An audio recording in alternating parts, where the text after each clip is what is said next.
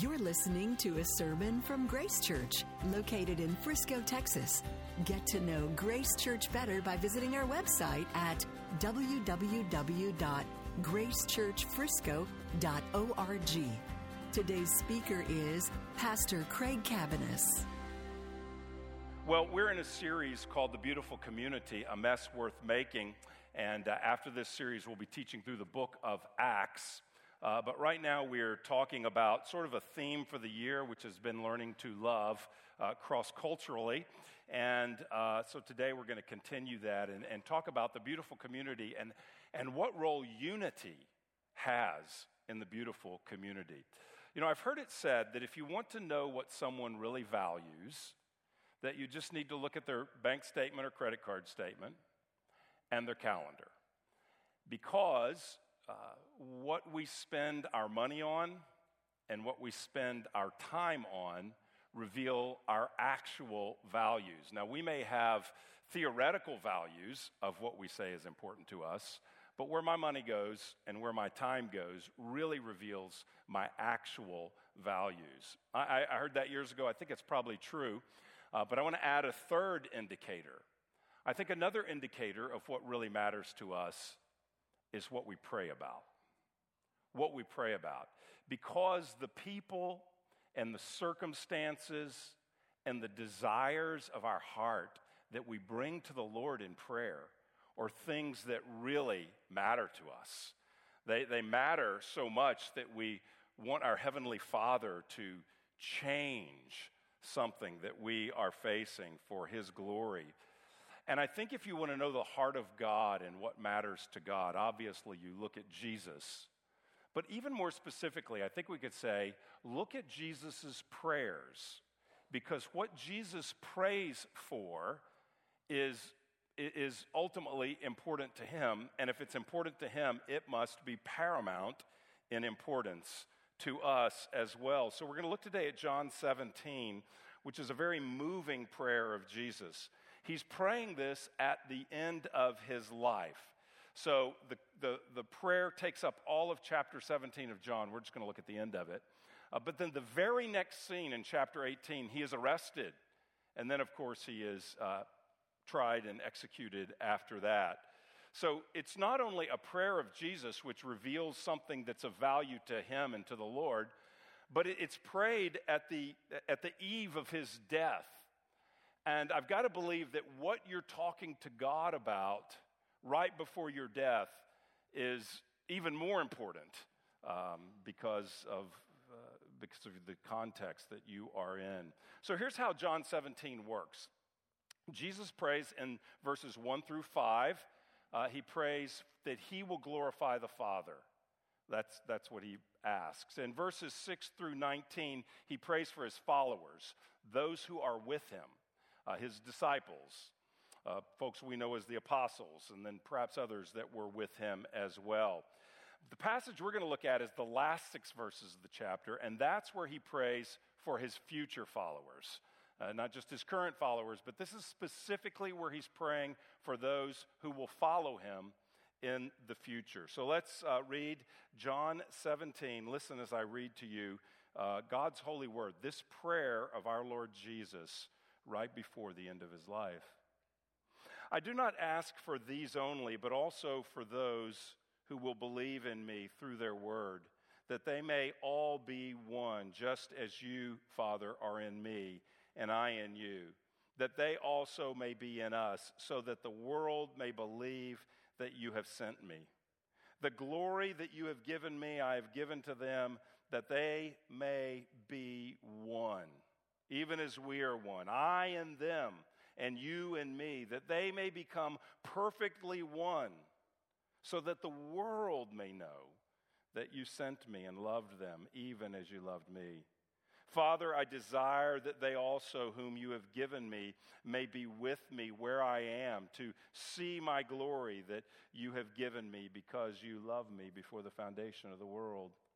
O righteous Father, even though the world does not know You, I know You, and these know You, these know that You have sent Me. I made known to them Your name, and I will continue to make it known, that the love with which You have loved Me may be in them, and I in them. As we walk through this section, I'm really going to focus on a few of the verses in particular. But I want to ask three questions about this section, and they are, first of all, for whom is Jesus praying? Secondly, for what is Jesus praying? And thirdly, why is he praying this? For whom he is praying, we want to ask for what he is praying, and we're going to ask why he is praying this. Well, first of all, for whom he is praying for us. You see in verse 20, I do not ask for these only, but also for those who will believe. These only are these that he has just prayed for, those who are with him. So he's saying, I'm not just praying for the folks with me, but I'm praying for those who will believe because of their word. They will believe in me through their word. So that means whoever the apostles would communicate the gospel to that would believe, he's praying for them. And that's us. Now, none of us have met an apostle, or this was 2,000 years ago, but we have the apostles' word right here. Their writing to us is right here. So those who would believe from the word of the apostles are those who would hear the gospel as we have and believe in Jesus Christ. This is a powerful scene because Jesus is on the verge of the most indescribable suffering imaginable. And in this moment, when he is about to sacrifice himself and die as a substitute for our sins, he is praying for us. Feel that. Let that rest on you that the Son of God, about to enter the greatest anguish and suffering that anyone has ever faced, has you as a believer on his heart. He is thinking about you. He sees you. And he prays for you. He prays for us. What a compelling love. Many of us perhaps don't even think about that Jesus prayed for us and that he continues to make intercession for us even today. That the Lord Jesus has us on his heart. So that's for whom he is praying in this section. He's praying for us. For what is he praying? Well, verse 21 tells us, the next verse, that they, meaning us, may all be one, just as you, Father, are in me, and I in you. He prays for our unity, that we, his followers, would be one. Now, this is surprising. This is surprising because Jesus could have prayed for us. This is the only section of the prayer where he's praying for us. He could have prayed all kinds of things for us. And unity probably wouldn't be the first thing I would have thought of. I mean, he could have prayed for our success, our fruitfulness, that we would share the gospel all over the world. He could have prayed for our endurance, that we would make it to the end.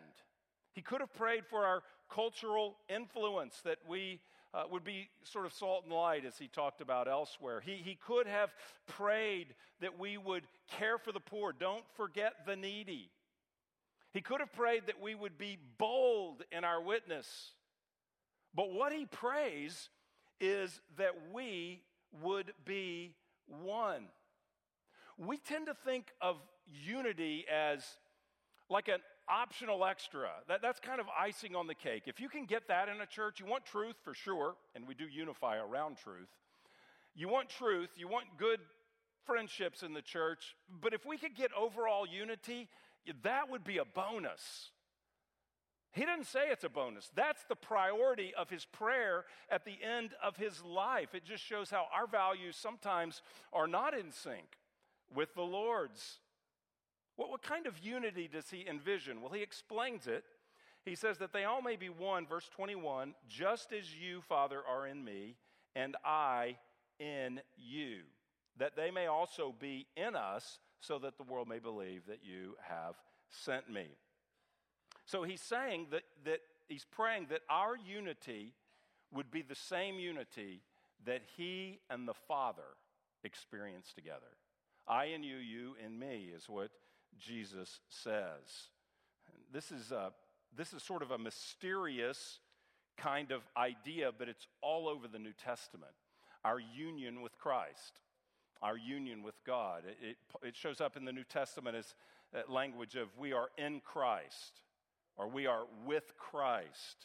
It's this reality that once we become a believer, we are spiritually joined in union with Jesus. And so the unity he prays for here is modeled, because he says the Father and the Son, I and you and me. This is a unity that's modeled in the Trinity. It's not only modeled, it's enabled by the Trinity. You and me, I and you. Now, he doesn't mention the Holy Spirit here, but in the previous chapters in this section of John, he's talked a lot about the Holy Spirit. And so this is the doctrine of the triune God.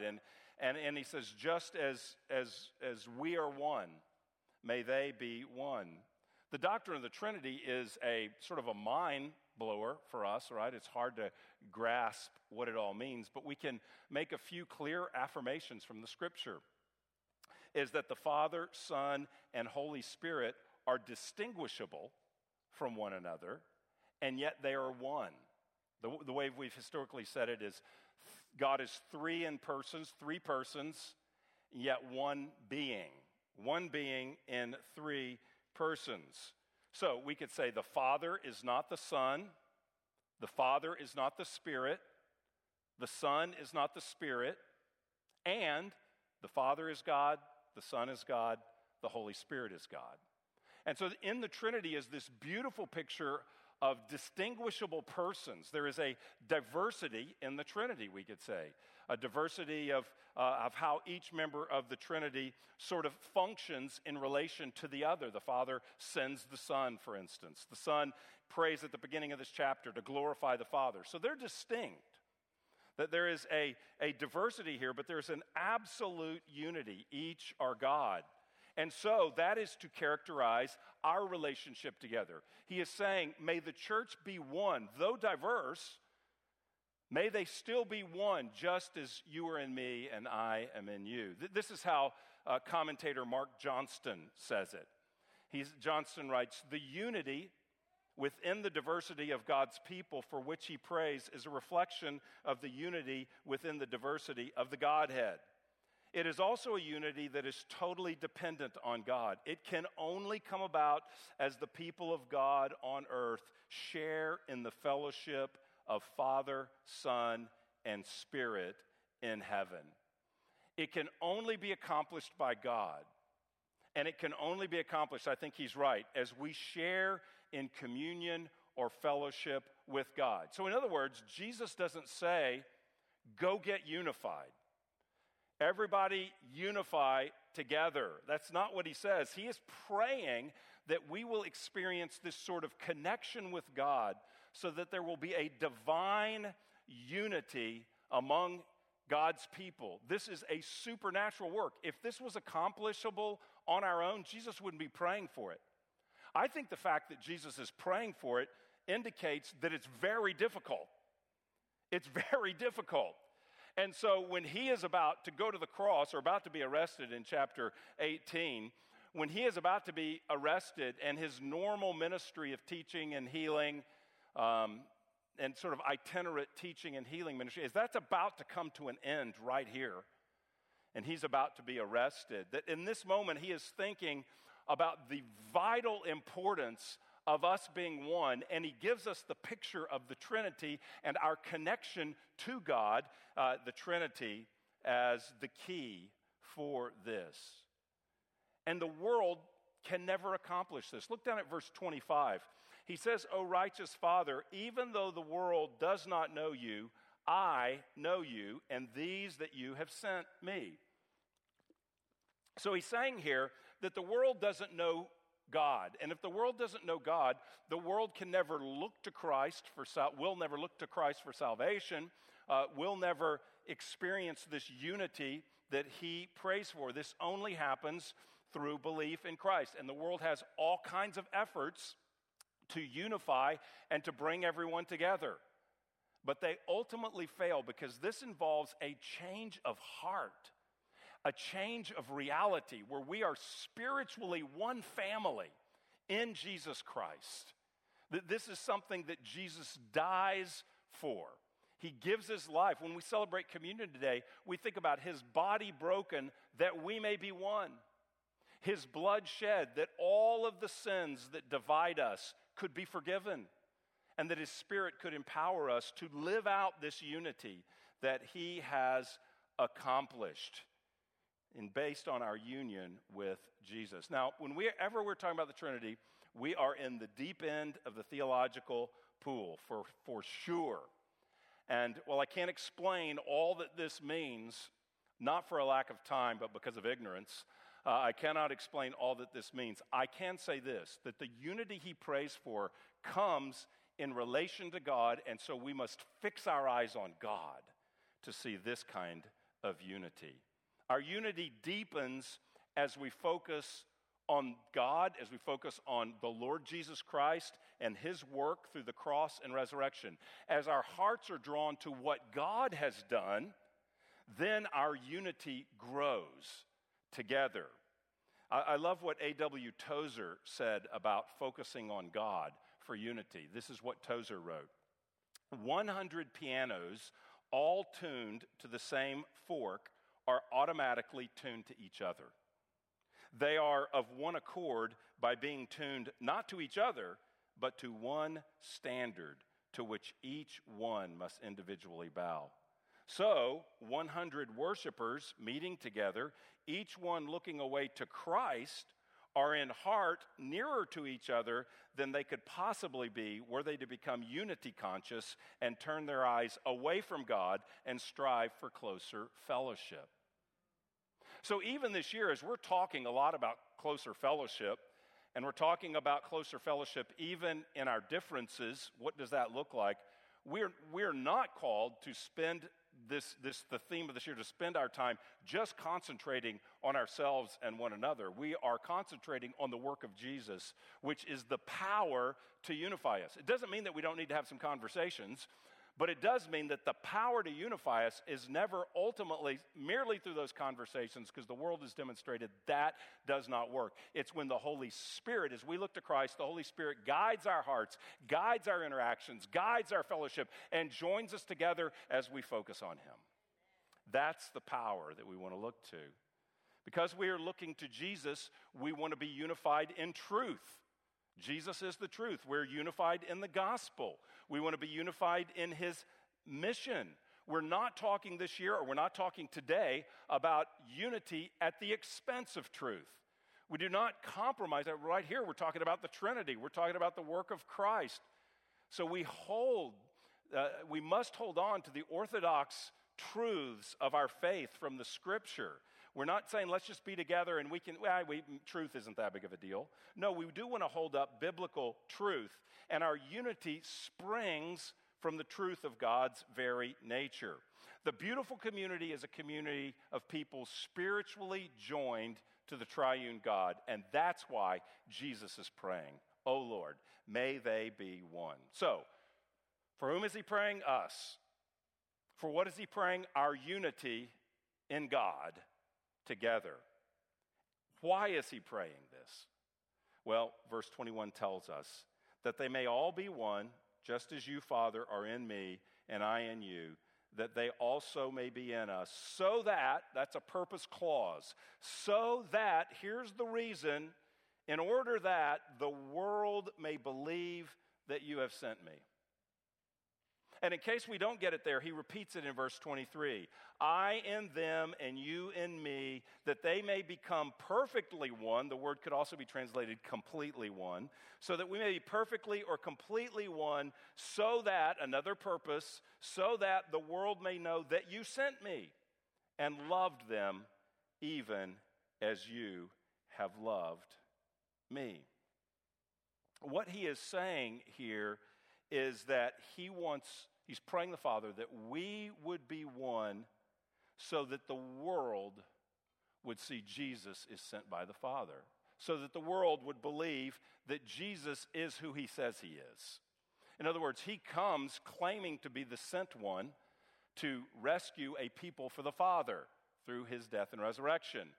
And he's saying here, the world will see that as our unity reveals Jesus, because it reveals the power of his death and resurrection. Our unity reveals the fruitfulness, the effectiveness of his death and resurrection. Jesus comes to bring salvation for those who will believe in him, and the fruit of his coming to bring salvation is that those who are saved are one, and live that out in a visible, that they may see, in a visible unity. I love how Eugene Peterson, who wrote a paraphrase of the scripture, it's not a team of scholars, it's one guy, one pastor, he's a linguist, but he wrote a paraphrase of the scripture that's called The Message. And I love how he paraphrases verse 23. He says, "So they'll be as unified and together as we are, I in them and you in me.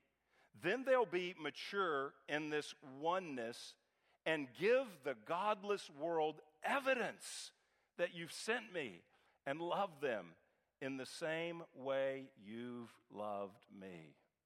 I love that paraphrase. He's saying our unity gives a godless world evidence that the Father sent the Son.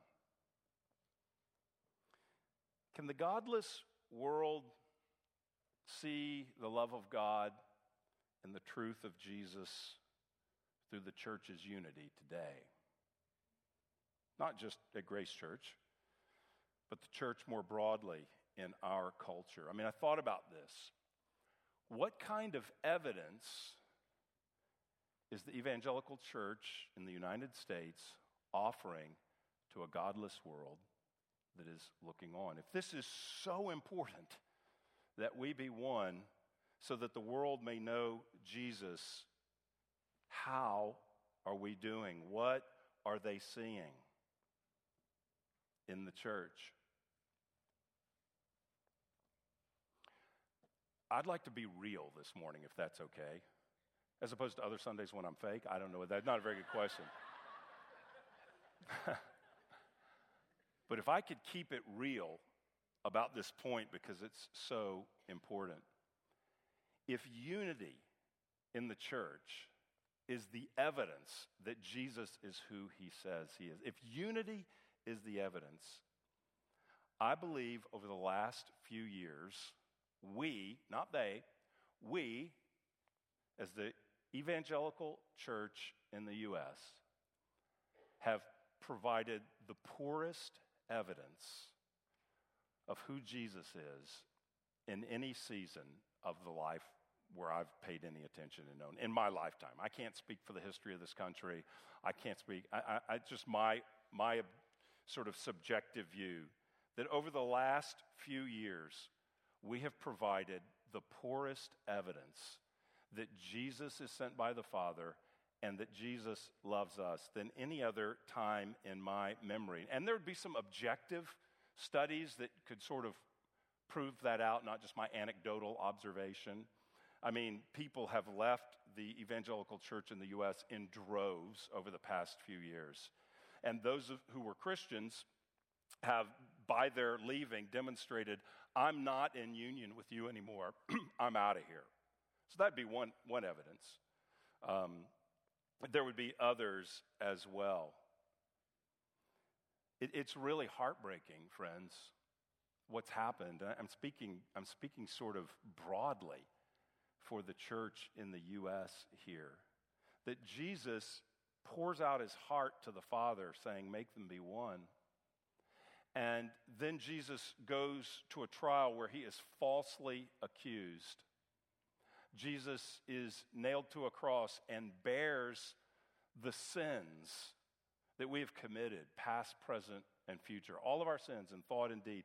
He bears them and receives judgment and condemnation in our place. He dies the most excruciating death imaginable because he was bearing our sin, and then he's buried and raised, pours out the Spirit in Acts 2 that we may be one.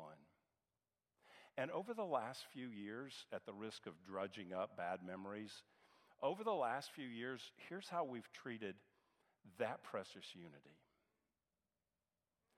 We've been willing to say, I will separate from my brother and my sister in Christ.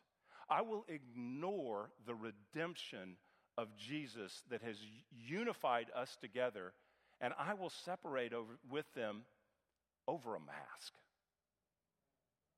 And I don't care if you're for them against them, and if you're having PTSD, that I just brought up the subject. But we've been willing to say, over a strip of cloth, and I realize it represents more than that, I get it, but over a strip of cloth, I will leave my brother. I will not attend a church that has this stand or that stand. I will separate from the family and find a family that agrees with me on this point. Because the point of unity is not the blood of Jesus. The point of unity is, do we stand the same on masks? I had someone reach out to me. I don't know if this person's here. I don't know the name. I had someone reach out to me during the pandemic and just send me an email and say, I just have one question. I'd like to visit your church. I have one question. So usually when I get to ask that, it has something to do with Reformed theology or spiritual gifts or men and women or LGBTQ or, ministry. I get asked this, how are you guys reaching out to the city? And those are all very good questions to ask. They're doctrinally based. This person said, I just have one question. What is your church's, local church's stand on vaccines? I just thought, well, we don't have a stand. I have a personal opinion, but I don't share my personal opinion as something to unify the church around that. We're not unifying around the pastor's opinion of vaccination. We are unifying around the Lord Jesus Christ. And quite frankly, I have very close friends that I am in unity with in our church who have a different view and practice on vaccines than I do. And we are one in Jesus Christ. So we're not unifying around something like that. I didn't say all that in the email. I just said, no, we don't have a public stance on that. In the last few years, we have been willing to cut Christian relationships with a brother or sister for whom Jesus died and a unity that Jesus is praying for in his last hour, because you don't vote like I vote. I don't know about masks and vaccines, but this one, it's live again. Kickoff was this week. They had a debate. Kickoff, it's coming, folks. It's not even coming. It's here. It's election time. It's election season again, which is dreadful in the church. At least it was in 2020. And so we've had people to say, I'm not even going to speak to my own mom or dad who's a Christian anymore because we have a different view. And when they talk about their view, it's just toxic to me. That's the word that's often used. It's just too much. They just talk too much about this candidate or that candidate. Now, we're Christians, but they emphasize that. I can't even go to their house. I can't even relate to this brother or sister anymore. Listen, if you can't relate to this brother or sister because of their political position and who they're voting for, then maybe it's you that have political idolatry in your heart and not them. If you're willing to break the relationship, maybe the problem is that you're not valuing unity in the church. Doesn't mean you don't need to talk to them and say, hey, can we put the secondary issue aside? I love you, don't want to talk about it all the time. That's fine. But to say, no, I'm leaving. I'm not in the church because I got to community group and somebody said something sarcastic about my candidate. Somebody said, I couldn't believe there's people in the group that they vote this way. How could they even be Christian? Is this even a Christian church? Listen, we're not unifying around that. We're unifying around the Lord Jesus Christ and not allow secondary issues to bubble up and divide us. I'm just bringing this one up because it is live and I'd like to get out ahead of it. I'd like to get out ahead of it. I told you last week, we do not take platforms here. We're not emphasizing right or left, Republican or Democrat. We're choosing the third way, which is kingdom of God with Jesus as king. Yeah, and he elected us. That's the amazing thing. We didn't elect him. We're the elect. He elected us as his own. There you go. There have been situations where this is the third of the trifecta. It was COVID, it was politics, a third is racial issues. And we're having conversations about that. Some people are like, wow, why'd you bring that up again? The water's calm. Why are we talking about that again? It's best to talk about it when the water's calm. But there are people who said, I am separating from them. I'm separating from that church because I disagree with something that was communicated about race. And yet, I never had a conversation. I never sat down with a brother or sister of a different race and had a conversation about that to hear their perspective, which might or might not be mine. So I'm willing to break unity. I'm willing to end a relationship. I'm willing to switch my community group because my community group leader said this about race. I'm willing to leave my church rather than sitting down and talking about, said, this, our unity is so vital. Could you please help me understand how you view this event? I mean, we had another one yesterday. I had another shooting, tragical, racially motivated shooting. Everything that's in the news would say that it was a clearly racially motivated, where some shooter went in Jacksonville and shot multiple black people. He was wanting to kill black people at a store. So rather than saying, how does that land on you? How are you doing as an African American when you see it? Rather than that, just to come with some position, some idea, some critique of the media, rather than weeping, rather than talking about it, we just say, no, I'm out of here. The church is starting to sound like the culture. Craig's up there saying stuff. It sounds just like the culture to me. I'm out of here.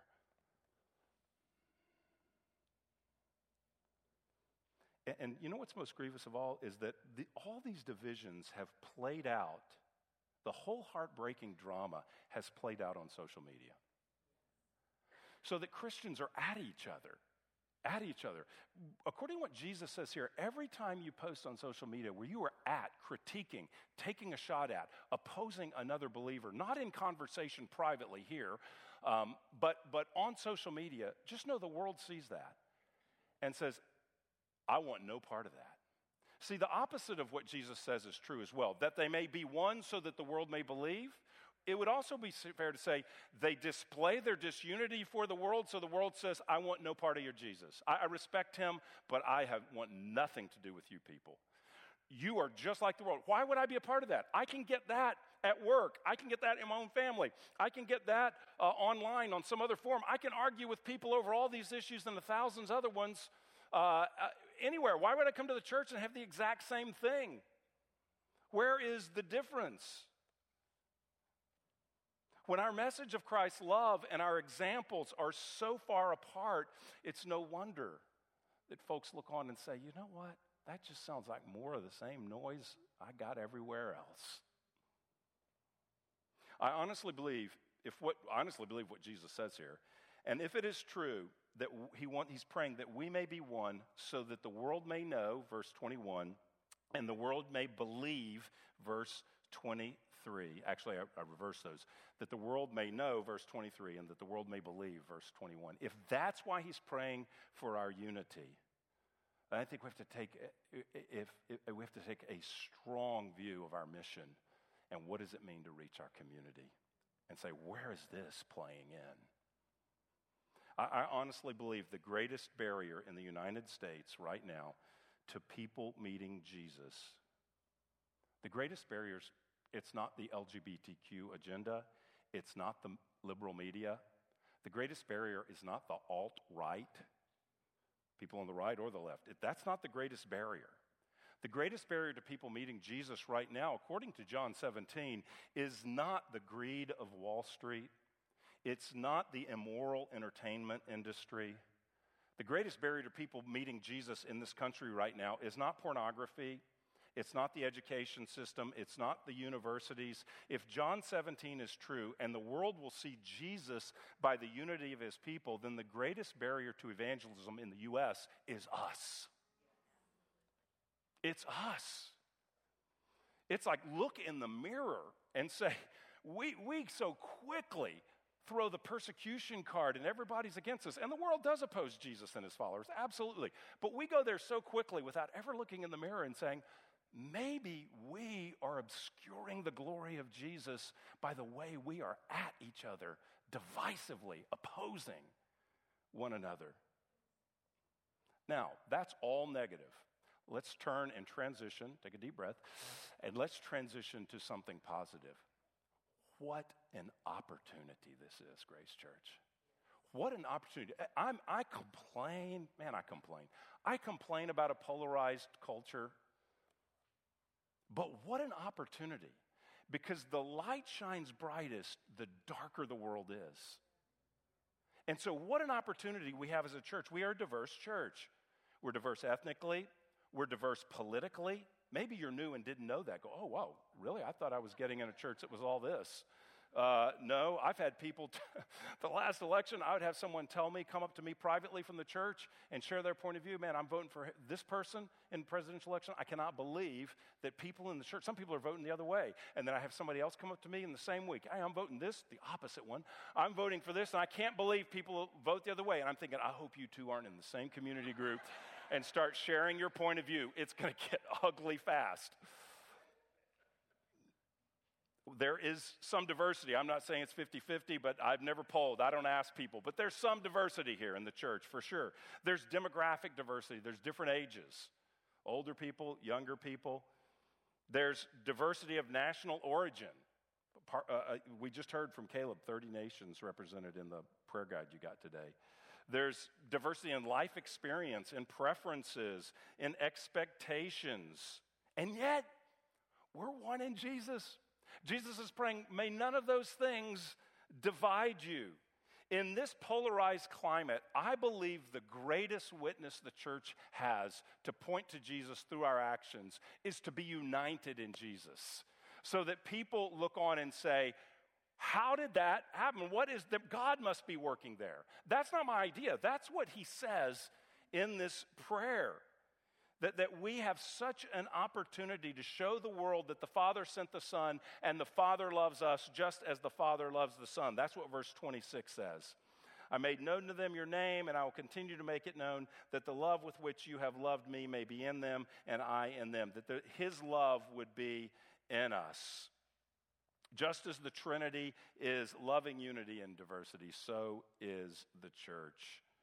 Our unity, not uniformity, but our unity of heart is mission critical if the gospel is going to advance wherever. I'm just speaking for the U.S. Many of you from other countries, I can't address the context there because I just don't know it.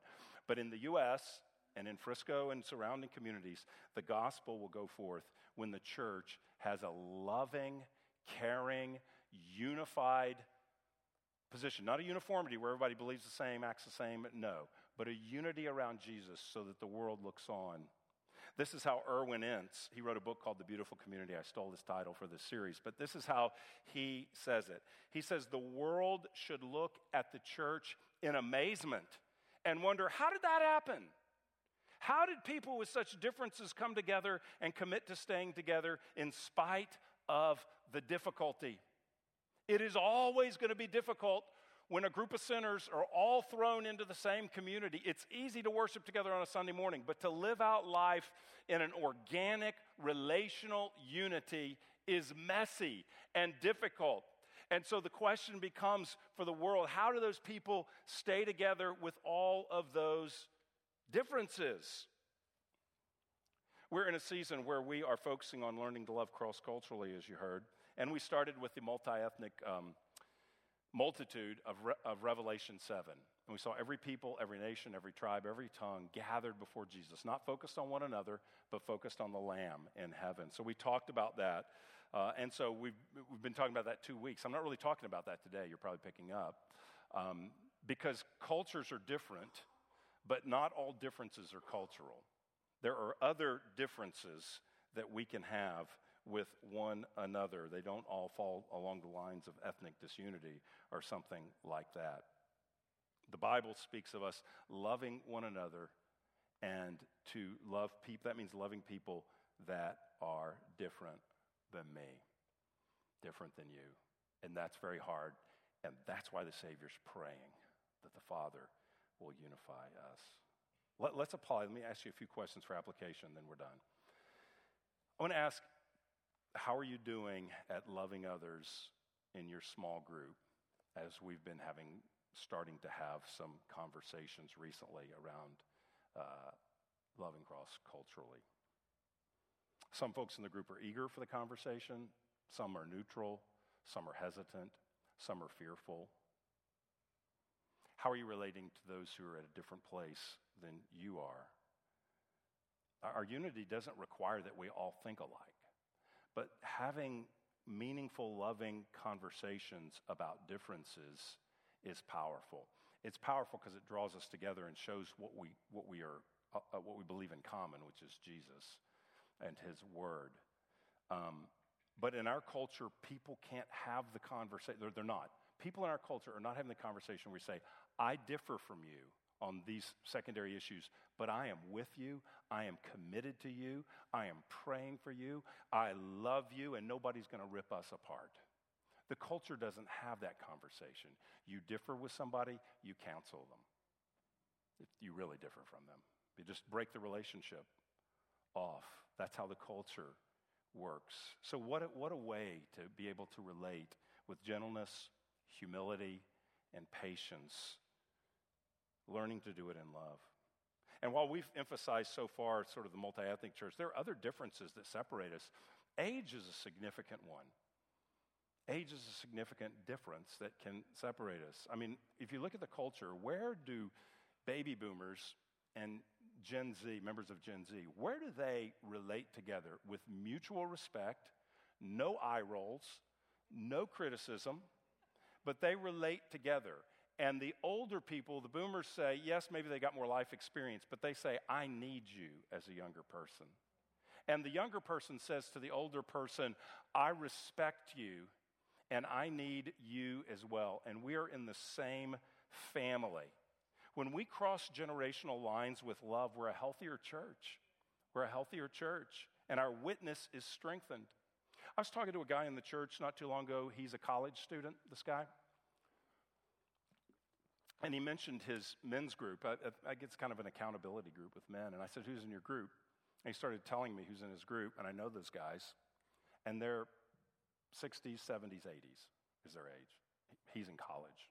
I don't know how old, 20, 21?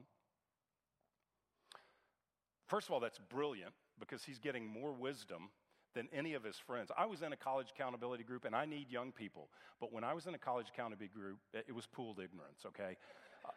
I'm not saying this guy, I'm not saying you, but the reality is you can't have the experience that someone who's 80 years old has. You can't. It's not a fault. It's just your life experience. So first of all, that guy's the smartest guy in the room because he found people who are seasoned, godly men and said, let me be in your group. Brilliant. But secondly, what does that communicate? That these folks would be together sharing their lives. That does not happen in the culture. We're called to love one another the way Christ loves us. How are you doing with your fellow church members? Is there anyone in the room that you're struggling to love with the love of Christ? Who acts different, believes differently? Ask God to change your heart. Is there anyone that you're judging unkindly in your heart? Anyone that you're critical of? Maybe even more. Anyone you're bitter toward in the church? Anyone you haven't forgiven? Is there anyone in the church that you've judged self-righteously? That usually comes across with this, I can't believe they think that. Given that I'm superior in every way, I can't believe they said that, they think that, they believe that, really? Jesus died for the sins of self-righteousness and unkind judgment, uncharitable judgment. Jesus died for our bitterness and our unforgiveness. Jesus died that we would be forgiven and that we would be one and extend forgiveness to one another so that the world may know.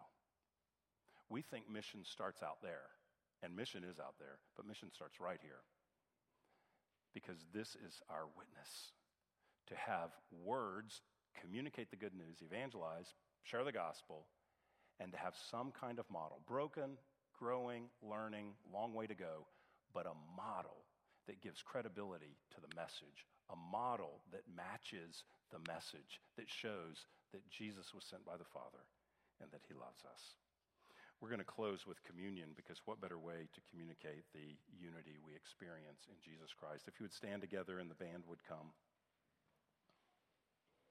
I'm going to read you another verse from John. It's a few verses before, John 13, verses 34 through 35. This is what it says. A new commandment I give you, Jesus says, that you may love one another. Just as I have loved you, you also are to love one another. By this all people will know that you are my disciples, if you have love for one another." That's amazing, because I would think it would say, this is how people will know you are my disciples, if you love them. They'll know you're my disciples if you love them. That's true. But he says, they will know you're my disciples if you love one another. And so as we come to the table today, maybe you need to ask forgiveness. Maybe you need to go to someone in the room or make an appointment to talk with them afterwards or grab them after the service. I don't know, but maybe you need to have a conversation. But we are receiving the Lord's Supper because the Lord loved us enough for his body to be broken, his blood to be shed, to give us forgiveness and new life, and to give us a mission that he desires to accomplish through us, our love for one. Thank you for listening to this sermon from Grace Church. To receive future messages, subscribe to the podcast on iTunes or listen online by visiting our website at gracechurchfrisco.org.